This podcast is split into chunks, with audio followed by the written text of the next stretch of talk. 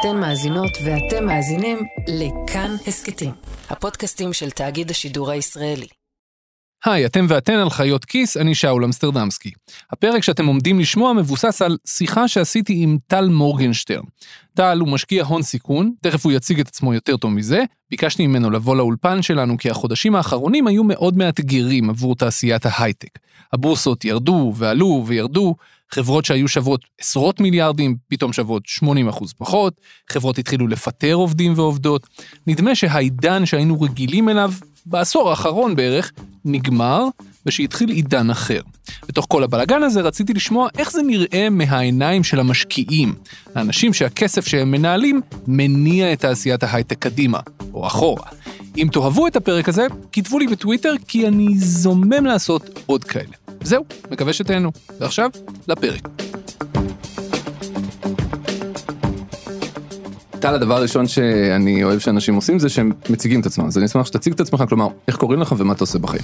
שמי טל מורגנשטרן, אני שליש מהצוות של קרן בשם לייטספיד פה בישראל, משהו כמו שלושים משקיעים מסביב לעולם, מנהלים בקרן הנוכחית משהו כמו שבעה מיליארד דולר, משקיעים כמעט בכל תחום, כמעט בכל גיאוגרפיה, פה בישראל מטבע הדברים בעיקר אנטרפרייז סופטוור, בעיקר תוכנה, זהו, אני בלייטספיד חמש שנים, לפני זה בסקויה קפיטל חמש שנים, לפני זה יזם באי אלו גלגולים, אבא לשתיים, גר בנתניה.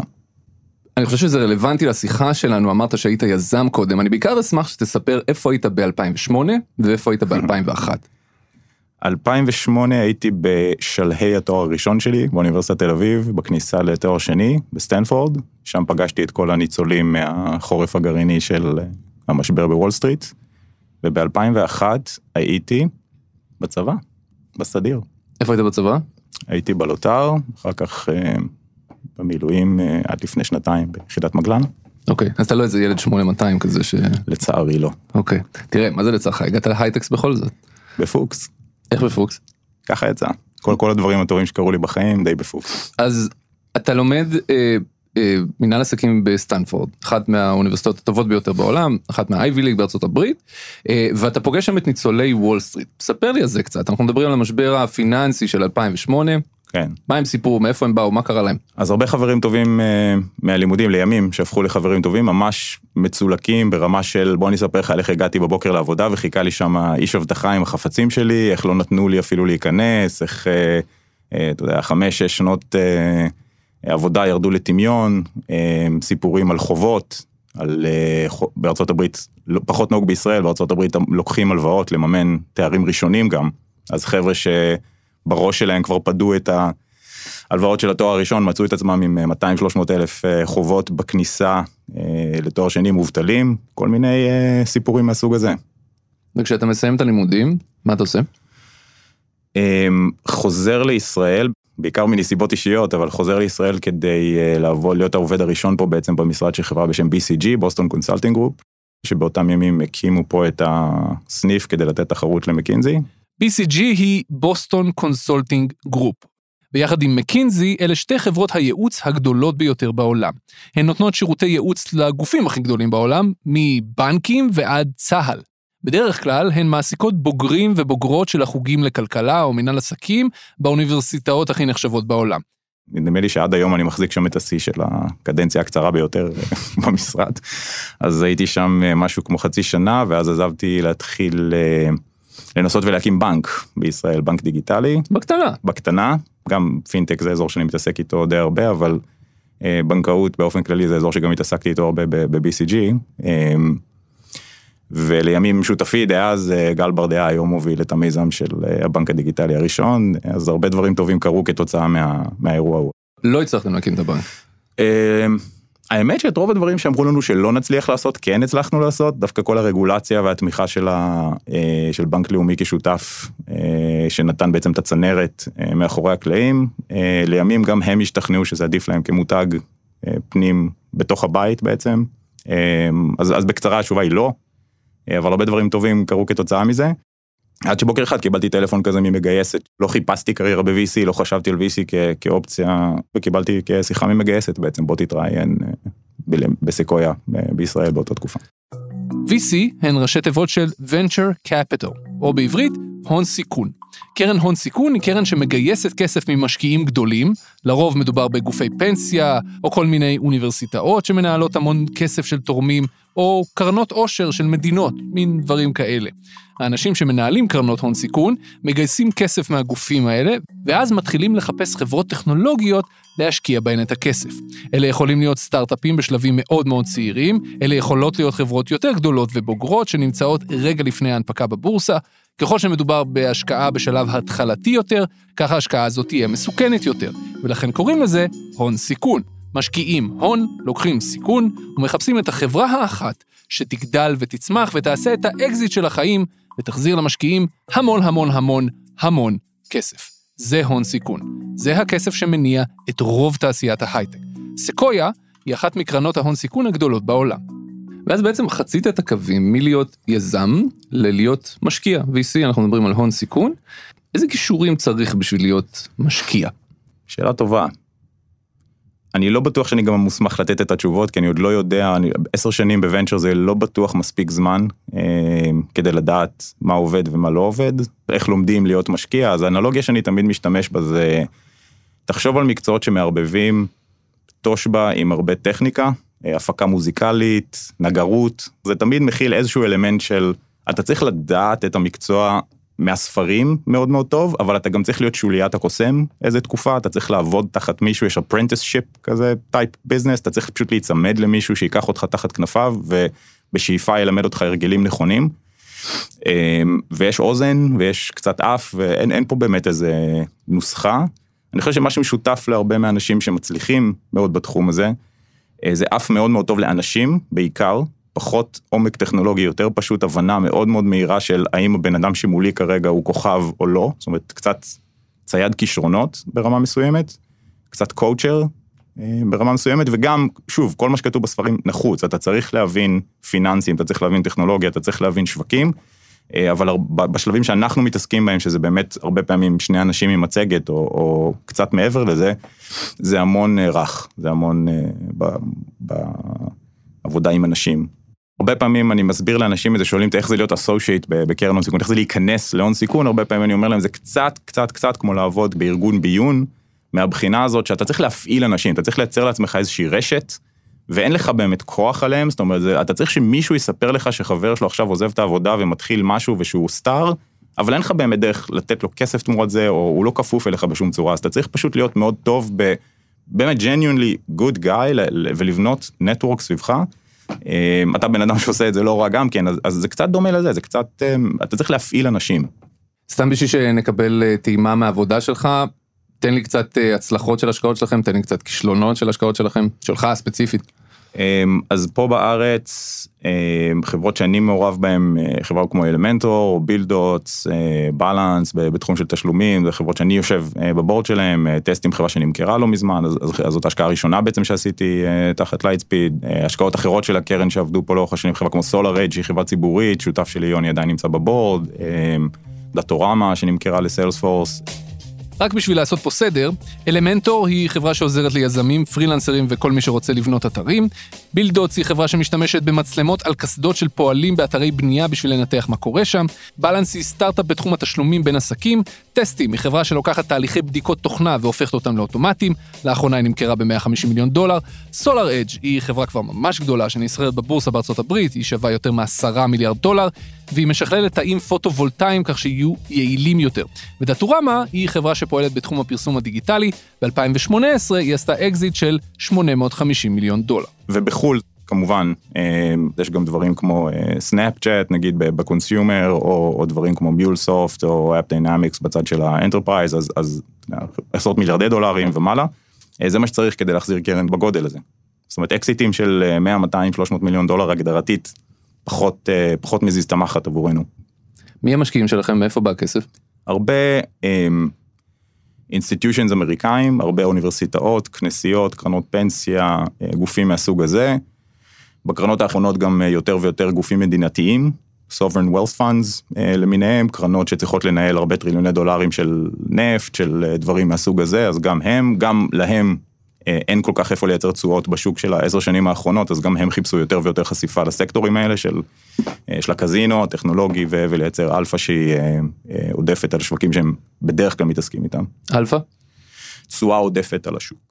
רק בשביל שאני אבין, אתה בעולם ההון סיכון עשר שנים, כן? זה אלפיים ושתים עשרה בערך? כן, בדיוק. יופי.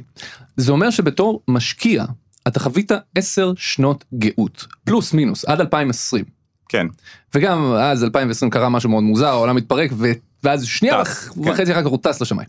זאת אומרת, אתה יודע בעיקר תקופה של גאות. האם אתה חושב שאתה מוכן למה שעומד לבוא עכשיו? כן, אז, אז, אז התשובה היא שאני גדלתי בשני בתי ספר מאוד מסוימים, גם בסקויה וגם בלייטספיד, שהן קרנות מאוד, שתיהן טופ טיר העולמי, שתיהן קרנות מצוינות, אמריקאיות וכן הלאה, הרוח שנושבת במסדרונות היא מאוד פרנואידית. אתה כל הזמן מסתכל מעבר לכתף וכל הזמן מחפש מי בא להדיח אותך מהכס, ואיזה שטויות אתה עלול לעשות בהמשך. בלייטספיד באופן כללי אנחנו מאוד קונסנטרייטד, אנחנו לא עושים פה שבעים שמונים עסקאות בשנה, אנחנו עושים שש שבע שמונה, אנחנו מאוד מאוד אה, מרוכזים בבית שלנו, ויחסית מאוד high conviction, אני רוצה לחשוב ככה לפחות. עכשיו, יש קרנות בגודל שלנו שנוקטות באסטרטגיות אחרות לחלוטין, שעושות עשרות של השקעות בשנה, ובונות אינדקסים הרבה יותר רחבים על כל השוק. כשטל מורגנשטרן אומר שהקרן שהוא עובד בה שונה מקרנות אחרות שבונות אינדקסים, הוא מתכוון לקרנות הון סיכון אחרות, כמו למשל קרן בשם טייגר גלובל, שמשקיע הרבה מאוד כסף בהרבה יותר חברות. במקום להשקיע בשש או שבע חברות בשנה, טייגר גלובל למשל משקיעה בעשרות ואפילו מאות חברות בשנה. זה לפחות מה שקרה בשנתיים האחרונות. אם בא לכם להעמיק בעניין הזה, חפשו את הפרק של הפודקאסט המומלץ, התמונה הגדולה, על טייגר גלובל, הם צוללים שם ממש לעומק. במשפט אחד, טייגר גלובל וקרנות הון סיכון אחרות שמפעילות אסטרטגיה דומה, אומרות מין דבר כזה. במקום להתחיל לבדוק חברה, חברה, ולבחור בפינצטה במי להשקיע, אנחנו פשוט נשקיע בכולם, בכל השוק. כמו שמשקיעים בבורסה יכולים לקנות את המדד כולו, כלומר להשקיע קצת בכל החברות, אז כך קרנות ההון סיכון האלה כאילו מנסות לבנות מדד לכל הסטארט-אפים הפרטיים. לזה מורגנשטרן מתכוון כשאומר קרנות שבונות אינדקסים. נראה מי צודק ומי טועה, אני מניח, ב- ב- בעשור הקרוב. בהחלט יכול להיות שאני תוצר של, ה- של התזמון, של, ה- של השוק שבו אני נכנסתי, תזמון מושלם, נכון? זאת אומרת, נכנסתי ישר אחרי המשבר של אלפיים ושמונה תשע, ישר לתוך הגאות של אלפיים ואחת עשרה שתים עשרה, שבאמת היה וינטג' מופלא, כמעט כל השקעה בוואלי, פשוט חברות נהדרות נבנו בשנים האלה, לתוך עשר, אחת עשרה, שתים עשרה שנים של, של בול רן משוגע, שעכשיו מגיע לקיצו, אז נראה. אוקיי, אז אני רוצה לקחת את המילה הזאת שהשתמשת בקודם, הקזינו, והוספת עכשיו גם את המילה בץ, בשביל לתאר את ההשקעות שלכם. בואו נשתמש בשתי המילים האלה כאיזשהו סגווי לחלק השני של השיחה שלנו. זה באמת היה קזינו? זה באמת עולם של הימורים?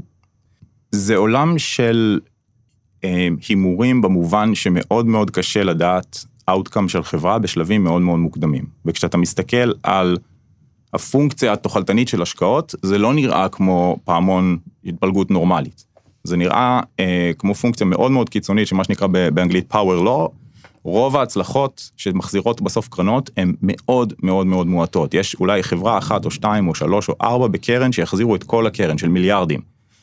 ו- וכל השאר זה כל השאר. בממוצע שאתה מסתכל על קרנות אה, טובות, זה מתחלק בערך, אני לא, אל תתפסו אותי פה במילה, כל המאזינים היודעי דבר, זה כזה שליש מחיקות בערך, שליש, השקעות שממש ירדו לטמיון. לגמרי. שליש מהדולרים פשוט יהפכו לאפס, שליש מהדולרים יחזירו בין דולר על דולר, ועד שלושה דולר על דולר, שזה לא מחזיר קרנות, והשליש השלישי הוא בעצם שם קבורות ההצלחות, ואז בתוך השליש הזה, השאלה היא האם יש לך באמת איזשהו כדור שהוא כזה אף מחוץ למגרש ברמה קיצונית, איזה פייסבוק או אמזון או סנאפצ'אט כזה, או לא. וזה מה שקובע אם הקרן תהיה נהדרת או טובה או בינונית. אז מהבחינה הזאת אפשר לדמות את זה לקזינו. איפה שזה לא דומה לקזינו, זה שכשאני ואתה נכנסים לקזינו ושנינו הולכים לשחק ברולטה, הסיכויים של שנינו לזכות זהים. וכשאני ואתה מתחילים קרנות הון סיכון, הסיכויים של שנינו לזכות הם אינם זהים, כי המותג משנה. והאקסס לעסקאות משנה, והגודל משנה, והאסטרטגיה משנה, וכל הדברים האלה מתאים, מתאים את המשחק לטובתי או לרעתי, ומהבחינה הזאת זה אולי שונה מאוד מקזינו, ולכן זה חשוב להבין את שני הצדדים של, של האירוע הזה. בתחילת אלפיים עשרים ושתיים קרה משהו. הבורסות בכל העולם התחילו לקרוס באחוזים ניכרים בהובלת מניות חברות הטכנולוגיה. חברות שהיו שוות באמת עשרות מיליארדי דולרים התכווצו כמעט בבת אחת למיליארדים בודדים. יוניקורנים הפכו ליתושים. זה קרה בעיקר בגלל שהריביות ברחבי העולם התחילו לעלות. וכשהריבית עולה, זה אומר שהכסף שהיה זול נהיה פתאום יקר. והמשקיעים שמחפשים איפה להשקיע את הכסף שלהם, פתאום יכולים להשקיע אותו באפיקים פחות מסוכנים, כמו אגרות חוב או אפילו פקדונות, ולעשות תשואה די נחמדה בלי לקחת יותר מדי סיכון. האם זה אומר שאנשי ההון סיכון, שרוצים לקבל את הכסף של המשקיעים ולהשקיע אותו בחברות טכנולוגיה, צריכים לשנות את הגישה עכשיו? האם הכסף שמושקע בהייטק הולך להתכווץ? אני מאמין שאנחנו נראה בטוח פחות השקעות ב-עשרים ושתיים עשרים ושלוש לעומת עשרים ואחת עשרים. השאלה היא בסוף כשאתה אומר להתכווץ בהשוואה למה? כלומר, האם הבסיס להשוואה שלך הוא אלפיים ושתים עשרה מתוך איזושהי מחשבה שזה הנורמל, שיש איזשהו absolute ג'י די פי fraction שצריך להיות מופנה לאזור הזה וזהו, או האם אתה מאמין ב-expansion של השוק הטכנולוגי אבסולוטי?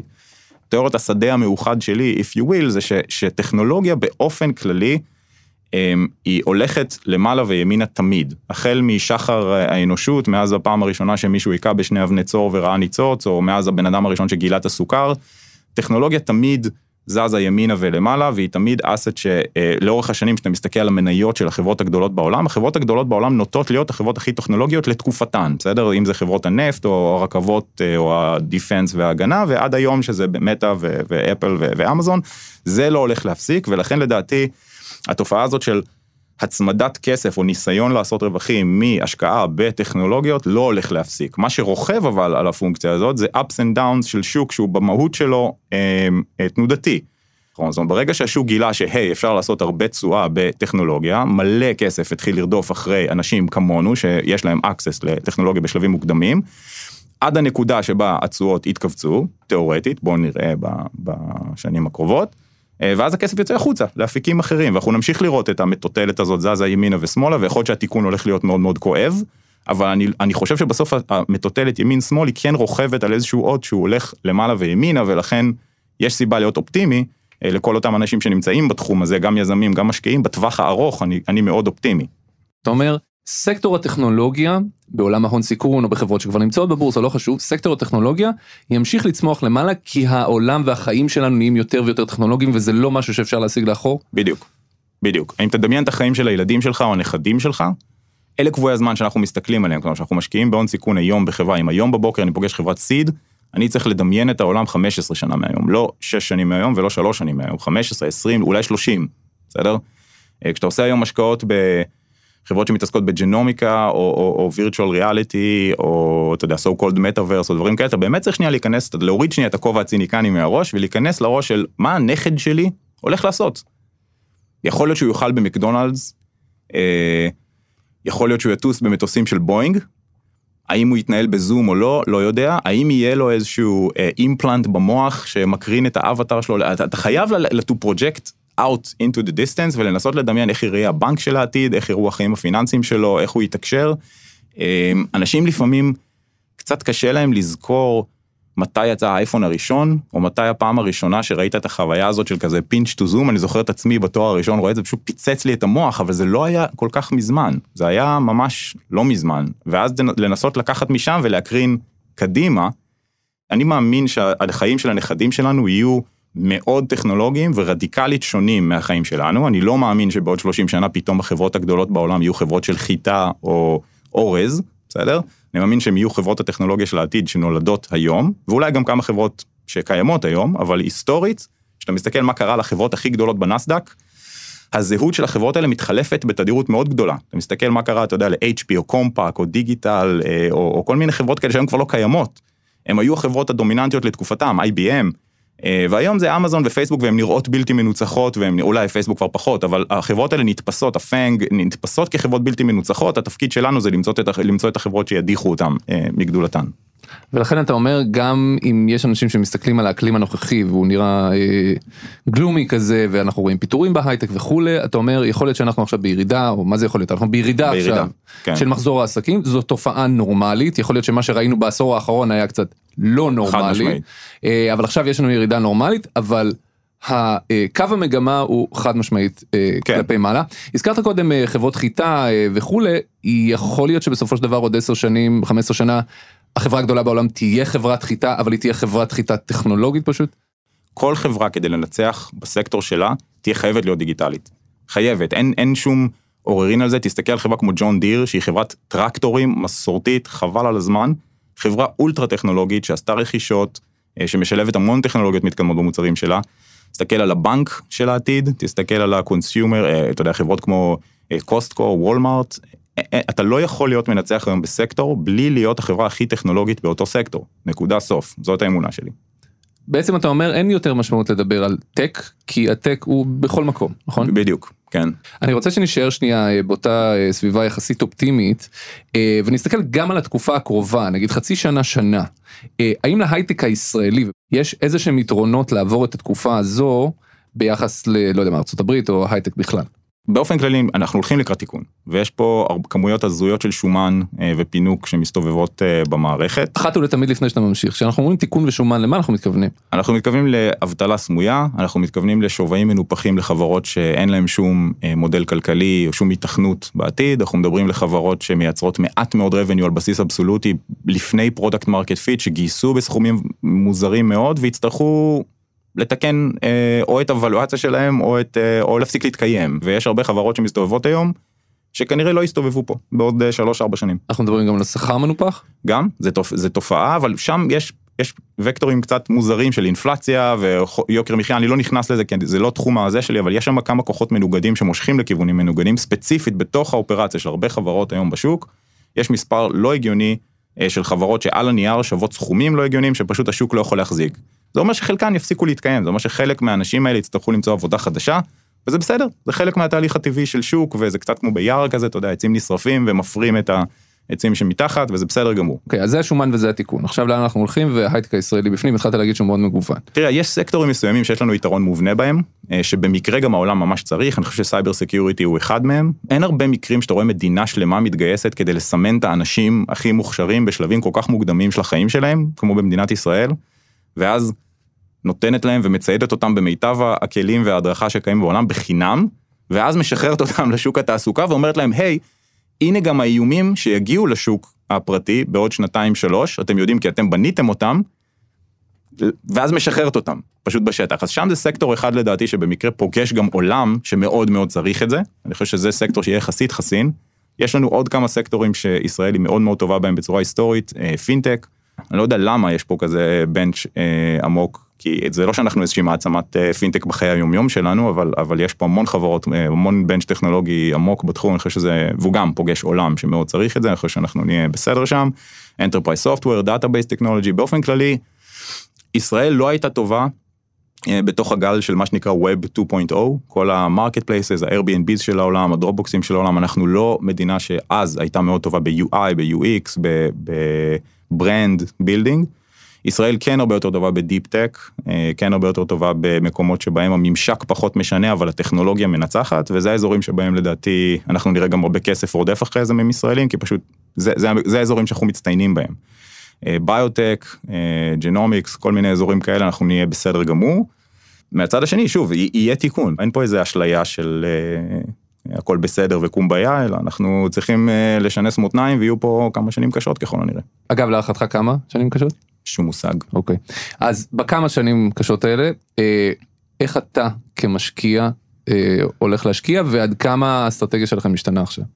בשנים האחרונות, בתוך השוק העולה הזה, מה שקרה זה שכל הקרנות בעצם זזו שלב אחד או שתיים למטה בשוק, מהשלב הטבעי שלהם. כל משקיעי הגרוף זזו ל-early stage, כל משקיעי early stage הפכו להיות משקיעי seed, כי כולם בעצם חיפשו את ה-access שלב אחד מוקדם יותר. זה אחד הדברים הכי מעניינים שמורגנשטרן סיפר לי בשיחה שלנו, אז בואו נפרק את זה שנייה. כשאנחנו מדברים על השקעות הון סיכון, אנחנו מדמיינים אנשים עם כסף ששופכים אותו על חברות סטארט-אפ, אבל זה לא באמת עובד ככה בדיוק. עולם ההון סיכון נחלק לשלבים. יש משקיעים שמשקיעים בשלבים הכי הכי מוקדמים של חברות, כלומר, בחברות שהן עוד אפילו לא חברות בכלל, אלא מה שנקרא בשפה של התעשייה, שני חבר'ה עם מצגת, או אפילו שני חבר'ה עם רעיון, אפילו בלי מצגת. זה השלב שנקרא סיד, כמו זרע שעוד לא נבט. אגב, יש אפילו פרסיד, כלומר, אפילו מוקדם מזה. באופן מסורתי, כספי ההשקעות בשלבים האלה היו בעיקר של בני משפחה וחברים, או של אנג'לים פרטיים, כלומר, אנשים פרטיים שהסכימו לסכן כמה מאות אלפי דולרים מהכסף האישי שלהם. אחרי השלב הזה מגיע השלב שנקרא early stage. אלה סטארט-אפים מאוד מאוד צעירים, אבל כבר יש להם רעיון, התחלה של מודל עסקי, אולי אפילו מוצר שעובד קצת. גם בשלב הזה יש שלבים. כל שלב כזה הוא בעצם שלב של גיוס כספים, שלב A, שלב B וכן הלאה. כל שלב כזה אמור לייצג חברה קצת יותר בשלה שמגייסת כסף. יותר לקוחות, יותר הכנסות, כזה. באופן מסורתי, קרנות הון סיכון לרוב נכנסו בשלבים האלה. אחרי ההשקעה הראשונית, כלומר אחרי הסיד, כי כבר יש הוכחות ראשונות שמשהו עובד. המטרה שלהן הייתה להשקיע כמה מיליוני דולרים בחברה שבפוטנציאל לפחות תצמח להיות חברה ענקית ותימחר לחברה עוד יותר גדולה, או תונפק בבורסה, וכך תעשה למשקיעים המון המון המון כסף. אלה השלבים שמורגנשטרן מדבר עליהם, אבל זה היה המודל המסורתי. כי לפי מה שהוא אמר לי, בשנים האחרונות משהו השתנה. כולם התחילו להשקיע בשלבים יותר מוקדמים. למה?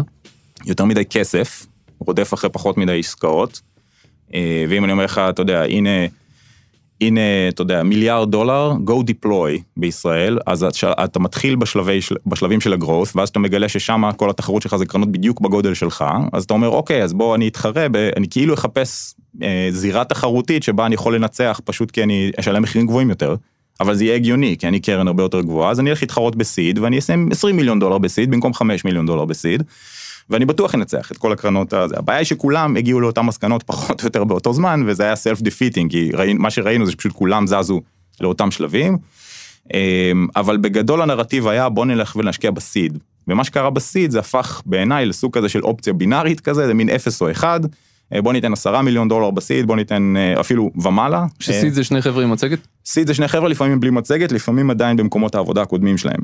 ובגדול, אתה יודע, היית ביחידה הנכונה, יש לך תייגת טכנולוגיה מתאים, יש פה שלושה אנשים שאומרים את המילים הנכונות בסדר הנכון, קחו עשרה מיליון דולר ונקווה שיצא מזה משהו טוב. זה כנראה המסקנה שכולם הגיעו אליה בשנים האחרונות. ועכשיו זה מתנרמל. מה זה אומר מתנרמל? זה אומר שהרבה כסף מתחיל לחזור למקומות הטבעיים שלהם. תשמע, בשנתיים שלוש האחרונות, הנורמה הייתה שסיבובים נסגרים לפעמים ביומיים, ביום. אתה פוגש מישהו בבוקר ועד הערב הוא מקבל כבר שלוש הצעות להשקעה. כמה עבודה כבר אפשר לעשות? אני יודע כי לפעמים אני רואה את זה מבפנים, בחברות שלי, ואיך התהליך שלהם, כשהם יצאו לגייס, נראה, ואני אומר, בוא נעזור, חברה מורכבת, לי לקח חצי שנה להבין, אתה יודע, מה בדיוק קורה פה ואת השוק וכן, לא יכול להיות שמישהו ב-ארבעים ושמונה שעות הגיע למסקנות כאלה מרחיקות לכת על החברה הזאת, שאני מכיר אותה די טוב, ושאתה צופה בזה מבפנים, אז אתה אומר, אוקיי, גם אנחנו רדודים בצד השני, כן? אבל זה פשוט הפך להיות השוק, השוק הפך להיות כל כך תחרותי. אתה יודע מה אתה מתאר עכשיו? אתה מתאר לחלוטין את מה שקרה בשוק ההון ב-אלפיים ושבע. שבע שמונה. אני זוכר כשהגופים המוסדיים שהיה להם טריליון שקל להשקיע, ושוק קטן מדי, היו הנפקות פקס. הם היו מקבלים פקס. חצי תשקיף מקושקש, ושמים חמישה מיליון שקלים, או עשרה מיליון, או מאה מיליון, או מה שזה לא יהיה. והם היו חייבים לעשות זה, כי עוד שנייה, הגוף המוסדי האחר, שמתחרה בהם, הולך לעשות זה, אז אם הוא יעשה את זה, הם בטוח עושים את זה, וככה הגענו למשבר של אלפיים ושמונה. כן, אני, אני, חושב, אני חושב שזה לא מאוד שונה מהרבה מקומות אחרים בהיסטוריה, שהיה יותר מדי כסף, רודף, וגריד, כן, רודף אחרי מעט מדי הזדמנויות אמיתיות, וזה בעצם מה שתיארנו קודם, זאת המטוטלת, נכון? ועכשיו זה יתפייד, ואז מי שמפחד פתאום מהפסדים יצא מהשוק, כנראה לכמה זמן. קרנות, אתה מתכוון. גם קרנות, גם המשקיעים של הקרנות, גם אנשים פרטיים. בוא נשמע, כל, כל נהג מונית שלקחתי איתו נסיעה בשנתיים האחרונות, הוא משקיע אנג'ל, וכולם פה בסינדיקטים, וכולם משקיעים בכולם, וכל מיני מועדונים, וכולם פתאום בטק, ואני בא לארוחת שישי, וכולם מדברים איתי על אפליקציות, וזה, זה לא היה המצב הנורמלי, בסדר? זאת אומרת, שאני התחלתי בהון סיכון, זה היה כזה מאוד וינטג', מאוד כזה בוטיקי, הייתי צריך להסביר לאנשים מה אני עושה, וזה איכשהו הפך להיות באופנה. אתה מבין למה זה אבל, כן? בוודאי שאני מבין, אבל ברגע שזה נהיה באופנה, זה הזמן, זה כנראה הזמן שאתה צריך להתחיל לשאול את עצמך שאלות ולפחד, כי זה לא אמור להיות באופנה, זה אמור להיות דבר קשה, עם המון הפסדים, עם מעט הצלחות, הצלחות גדולות מאוד, אבל זה, אינהרנטית, זה, זה מהות המקצוע. לא יכול להיות שפתאום כולם, אתה יודע, על הגל. אתה אומר, לא סתם כולם זה הון סיכון. סיכון, נכון. בסוף שוב, אם אתה, אתה צריך להיות מוכן למחוק הרבה דולרים. אתה צריך להיות מוכן להיכנס בבטן עם להפסדים. אוקיי, אז מה אתה עושה עכשיו כמשקיע? השקעת כבר בחברות, חלקן יכול להיות שהשקעת בחברות עם שווי מנופח מדי, ויכול להיות ש... או שלא תראה את הכסף הזה, או שתראה אותו עוד המון המון זמן, אז יש את החלק הזה בעבודה שלך, ויש את החלק של, אוקיי, עדיין יש לי כסף חדש, אני צריך להשקיע, איך אני משקיע אותו? אני אשמח שתדבר שני החלקים. כן, אז בואו נתחיל דווקא בחלק השני, אז התמזל מזלנו להיות עם קרן חדשה לגמרי, שעוד לא, עוד כמעט עוד לא ביצעה השקעות מאוד גדולה, לתוך השוק היורד הזה. למה? זה נשמע counter-intuitive. כלומר, גייסתם כסף מצד אחד, כן, ועוד לא השקעתם. בדיוק. אז אנחנו נכנסים, כאילו, לגל היורד, עם יחסית הרבה תחמושת. והיסטורית, שאתה מסתכל על החזרים של קרנות הון סיכון, וגם על חברות, טכנולוגיה, הם כמעט תמיד מאוד קורלטיביים לשנים של תיקון בשוק. תסביר. החברות הכי גדולות שאתה מכיר, הרבה מהם, אם תיקח את הפלוט ותסרטט מתי הם התחילו, אתה תראה שהרבה מהם קרו, מומנו והתחילו בתוך שנים של תיקון דווקא, לא בתוך שנים של גאות. Mm-hmm. ויש שתי דרכים מסורתיות להסתכל על זה. דרך אחת להסתכל על זה, לא להגיד, טוב, רק היזמים הכי חזקים, עוזבים עבודה בגוגל ומתחילים חברת סטארט-אפ בתוך שנים של פיטורין, כי הם, הם כל כך קונפידנט ביכולות שלהם. זה הסבר אחד. ההסבר השני הוא ששנים כאלה של תיקון פשוט מוחקות את התחרות. ואם במקרה, התמזל, אמזון נגיד היא דוגמה מפורסמת כזאת, ש, שבמקרה אי-קומרס ומלא רעש ומלא נויז ומלא פנדינג, אבל פתאום בא תיקון ומחק את כל התחרות, ואתה מוצא את עצמך בפוקס או לא בפוקס, אתה מוצא את עצמך פתאום the only game in town, אז אתה פשוט פותח מבערים ו, ורץ לחלל, נכון? אז זה בעצם שני, שני ההסברים. אז שוב, לייטספיד, ממוצע וטוב, לתוך השוק הזה, אנחנו מאוד מאוד מסתכלים עכשיו על אותם חברות של, אתה יודע, עשר שנים קדימה, חמש עשרה שנים קדימה, עם טכנולוגיה אמיתית, עם צוותים אמיתיים, ויהיה לנו, אתה יודע, בתיאוריה גם מחירים יותר נוחים בכניסה, למרות שזה לא תמיד מתקיים בצוותים ובחברות הכי חזקות, כי כולם יודעים את זה, אבל יותר נוחים מהשנתיים שלוש האחרונות, hopefully, זה הצד הטוב של המשוואה. בצד השני של המשוואה שאלת על מה אתה עושה עם החברות שאתם כבר בפנים, וחברות שכבר השקעתם בהן, וכן הלאה. אז יש חברות מסוימות שלנו שכביכול במוד של offense. בוא ננצל את המשבר ו- ונרוץ קדימה. יש חברות שהן יותר במודל של דיפנס, כי פתאום הדרישה למוצר הוא אתה, או שתקציבי פרסום עכשיו מונמכים וכן הלאה, ואז צריך להתייעל. אני קצת לא אוהב את הנרטיב בתקשורת הישראלית, במובן הזה שמציירים את זה קצת ב... אתה יודע, מלחמת הטוב והרע כזה, אתה יודע, ופיטורים בטק וכן הלאה. בסוף, החברות האלה צריכות לייצר תשואה לבעלי ההון, בסוף החברות האלה צריכות להציג מודל עסקי ש-make sense, והדרישות מהחברות האלה השתנו. אז עובדים עם המנכ"לים כדי ליישר, ליישר את החברה לאיפה שהיא צריכה להגיע, בסדר? אם זאת חברה שהיא רחוקה ככה מלהיות רווחית, אז יכול להיות שהדבר הנכון בשוק הנוכחי עבור אותה חברה, זה להפוך חזרה לרווחית. ובהחלט, ואם זה המקרה בתוך אותה חברה, יכול להיות שזה יהיה קשור בפיטורים של כמה אנשים, או בכיבוי של כמה קווי מוצר שחשבנו שהם קווי מוצר עתידיים, ועכשיו, וואלה, לא מתוקצבים, לא נעים, אבל זה, זה המצב. אם מאזינים לנו עכשיו יזמיות או יזמים ש... זאת אומרת, רוצים להפוך ליזמיות או יזמים, הם כרגע עובדים איפשהו, אבל יש להם רעיון. זה הזמן להיכנס לזה? עד כמה קל יהיה להם לגייס כסף עכשיו? יהיה להם יותר קשה, ממה שהיה לי לפני שנתיים, שלוש או שנה, ואם הם שואלים את עצמם, האם עכשיו זה הזמן הנכון, ברמה מסוימת, הייתי אומר שהגדרתית, זה כנראה עבורם לא הזמן הנכון, כי מהניסיון שלי, אנשים שהם בשלבי סיד, לפעמים אנשים שלא יכולים פשוט לעבוד בארגונים אחרים, ושיש איזשהו אולם בעיה שכל כך מטריד את מנוחתם, שהם לא יכולים לשקוט עד שהם יפתרו אותו, והם לא שואלים את עצמם שאלות של... כל כך, אתה יודע, האם עכשיו זה הזמן הנכון, לא חופשים את התזמון הנכון. ההפך לא נכון, זאת אומרת, בשנים האחרונות היו המון אנשים שבגלל האופורטוניזם שהיה בשוק, וזה דבר רציונלי מאוד, אני לא מאשים אף אחד, פשוט קמו והלכו להקים חברה, כי זה כמעט היה דבר רציונלי לעשות, כי אתה לא לוקח כמעט שום סיכון פיננסי, זה עדיין דבר מאוד מאוד קשה, כן, אבל היה המון כסף זמין, ולמה לך ללכת להיות עובד בסטארט-אפ של חבר שלך, אם אתה יכול ללכת להקים חברה לבד. אבל היום בשוק הנוכחי, אני חושב שאם בן אדם היום נמצא בעבודה שהוא בסך הכל אוהב, וטוב לו, ויש לו שכר, אז אל תעזוב, למה?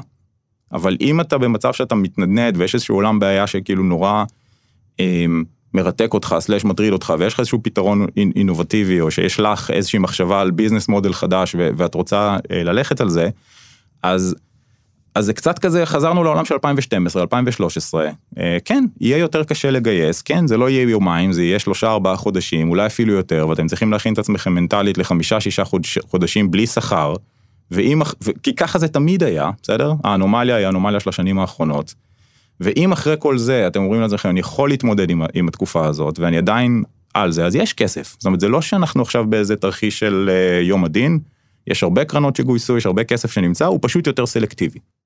ניר זוהר מוויקס כתב מאמר לפני שנה נדמה לי, ותיאר שם איך ישראל הפכה בעשור האחרון מלהיות סטארט-אפ ניישן, ללהיות סקייל-אפ ניישן. אשמח לדעת עד כמה אתה מסכים עם התיאור הזה, ובהנחה שכן, איפה אנחנו בעוד חמש שנים, עשר שנים? כן, אז, אז אני חושב באופן כללי מסכים, אני חושב שבאופן כללי בעולם מה שקרה זה שללכת מ-אפס ל-אחד נהיה הרבה הרבה הרבה יותר זול והרבה יותר מהיר. פעם, בשביל להקים לחברה, היית צריך לקנות שרתים פיזית, לשים אותם במרתף של אמא שלך, וכאילו, זה היה עמוד, זה היה עולה המון כסף, היה לוקח המון כסף להגיע מאפס לאחד, וזה נעלם, זאת אומרת, זה נורא קל היום. מה שנורא קשה היום זה להגיע מהאחד למאה, והזירה נהייתה הרבה הרבה הרבה הרבה יותר חרותית. האנשים שאתה מתחרה נגדם, הפלטפורמות הגדולות נהיו הרבה יותר טובות בלהגיב לאיומים, הרבה יותר טובות בלקנות איומים, אז הסק... כאילו ה-scale-up nation זה קצת בעיניי עדות למה קשה היום בשוק. קשה היום to scale, הרבה יותר קשה to scale מאשר to get started, גם מבחינת מימון זמין, גם מבחינת טלנט זמין, אז, אז מאוד מסכים עם זה. איפה אנחנו היום בעוד עשר חמש עשרה שנה? אני חושב, שוב, בסך הכל אני די אופטימי לגבי השוק הישראלי, אני לא חוזה שיהיה פה איזשהו שינוי רדיקלי מהבחינה הזאת, שלדעתי אנחנו נהיה עדיין אה, מאחורי השווקים הבינלאומיים הגדולים, זאת אומרת, אנחנו נהיה כנראה עדיין אה, second best לארצות הברית, או third best כזה אם אתה סופר את סין, אני לא יודע מה יקרה בסין, סין זה רחוק מאוד ממני, אבל אנחנו עדיין... באיזה, יח... באיזה מימן? אנחנו יחסית שוק נישה, בסדר, אנחנו משרתים שווקים אחרים, חברות שמתחילות פה מתחילות כאקספורט ביזנס, ולכן בעיניי במהות סובלות מאיזשהו הנדיקאפ מובנה, לעומת מתחרה אמריקאי שקם בתוך השוק, גם היזמים מבחינת הקלצ'ר והלרנינג קרב שהם צריכים לעבור, זה יותר ממה שיזם שגדל בתוך השוק, אין מה לעשות, זאת אומרת, זה משתנה, כי אנחנו רואים יותר ויותר יזמים ישראלים שמתחילים את החברות שלהם שם, גם השקענו בלא מעט חברות כאלה, שכבר גרים בארצות הברית, שמכרו חברה בארצות הברית וכן הלאה, אז כאילו החיסרון המובנה הזה לדעתי ימשיך להתקיים, אני לא חושב שזה הולך להשתנות, ובסך הכל, כמו שאמרתי, הטלנט ממשיך לגדול פה, כל עוד הממשלה תמשיך להישאר מחוץ לטק, והשוק הזה יישאר, אתה יודע, יחסית מאוד משוחרר מאילוצים, ובעולם כזה שהוא עם אימון זמין, ועם טלנט זמין, אני לא חושב שיש סיבה שדברים פה יהיו פחות טובים ממה שהם היו, וכנראה יותר טובים, כי מה שאנחנו רואים בישראל, בעיניי זה קצת דורות, כי בארצות הברית אנחנו היום נמצאים בדור החמישי או השישי של יזמים. אז פה בישראל אנחנו בדור שלישי. כזה, give or take, ועכשיו קמים הדורות הרביעים, שזה כזה וי פיז של חברת יוניקורן, שעכשיו עוזבים כדי לבנות את הסטארט-אפ שלהם, אז מה שאתה מתאר זה כאילו דור חמש שש של ישראל, זה כבר חבר'ה שמגיעים עם המון know-how, זה חבר'ה שכבר ראו חברות נבנות מ-אפס ל-מאה מיליון over the web, מי שעוזב היום את וויקס והיה שם שבע שמונה שנים, וואלה, ראה כמה דברים של הפאונדרים של וויקס לא היה, כשהם התחילו את הביזנס שלהם, אז מהבחינה הזאת, הפאונדר הממוצע משתפר, הפלטפורמות מאפשרות יותר ויותר נגישות, העולם רק נהיה יותר ויותר גלובלי, אז מהבחינה הזאת אופטימי. לפני שסיימנו את הרעיון, שאלתי את טל אם יש לו משהו שלא דיברנו עליו וחשוב לו להגיד אותו, אז הוא חשב שנייה, ואז הוא אמר את זה. באופן כללי אולי הדבר היחיד שהייתי רוצה להגיד זה שאנחנו, אני לפחות, משתדל להיות מאוד נגיש, בסדר? אז אפשר למצוא אותי בטוויטר, אפשר למצוא אותי באימייל, אני תמיד עונה לאנשים, אני תמיד זוכר את הימים שלי, של גיוס כספים, שאנשים היו עושים לי גוסטינג ונעלמים אל תוך האפלה, עד היום יש לי רשימה בראש של בדיוק מי האנשים האלה, אז, אז לא, לאותם יזמיות ויזמים שהזכרת קודם, אם אתם רוצים להתייעץ, אתם רוצים לדבר, לגמרי מחוץ לפוזיציה, בסדר, כאילו אני לא אביא איתי את הצ'קבוק, אבל תרגישו חופשיים לשלוח הודעות או אימיילים, אנחנו באמת משתדלים להיות, ואני אישית משתדל להיות מאוד נגיש לכל מי שרוצה. ואני יכול להעיד באופן אישי שזה באמת ככה. אתם האזנתם לחיות כיס, הפודקאסט הכלכלי של כאן. מאז שהקלטתי את הפרק הזה עם טל מורגנשטרן, הבורסות התאוששו משמעותית, אבל למרות זאת, נדמה לי שענף ההייטק עדיין נמצא בתקופה של שינויים משמעותיים. אם אהבתם את הפרק הזה, יש סיכוי לא רע שנעשה אולי עוד אחד, או אולי אפילו עוד שניים בסדרה הזו, ונמשיך לנסות להבין מה רוצים המשקיעים ומה רוצות המשקיעות. עורכת חיות כיס היא נועה בן הגיא, עורך הסאונד שלנו הוא אסף רפפורט. תודה גם לנועם ברלכיס על הסיוע בעריכה. בצוות חיות כיס תמצאו גם את סליל אברהם ואלונה מיצי, ובאתר כאן ובכל אפליקציית פודקאסטים תמצאו כמעט מאתיים וחמישים פרקים של חיות כיס שזמינים עבורכם. חפשו את הפרקים הממש ישנים שלנו ואולי תגלו שם דברים שאתם לא מכירים. אני שאול אמסטרדמסקי, תודה רבה שהאזנתם.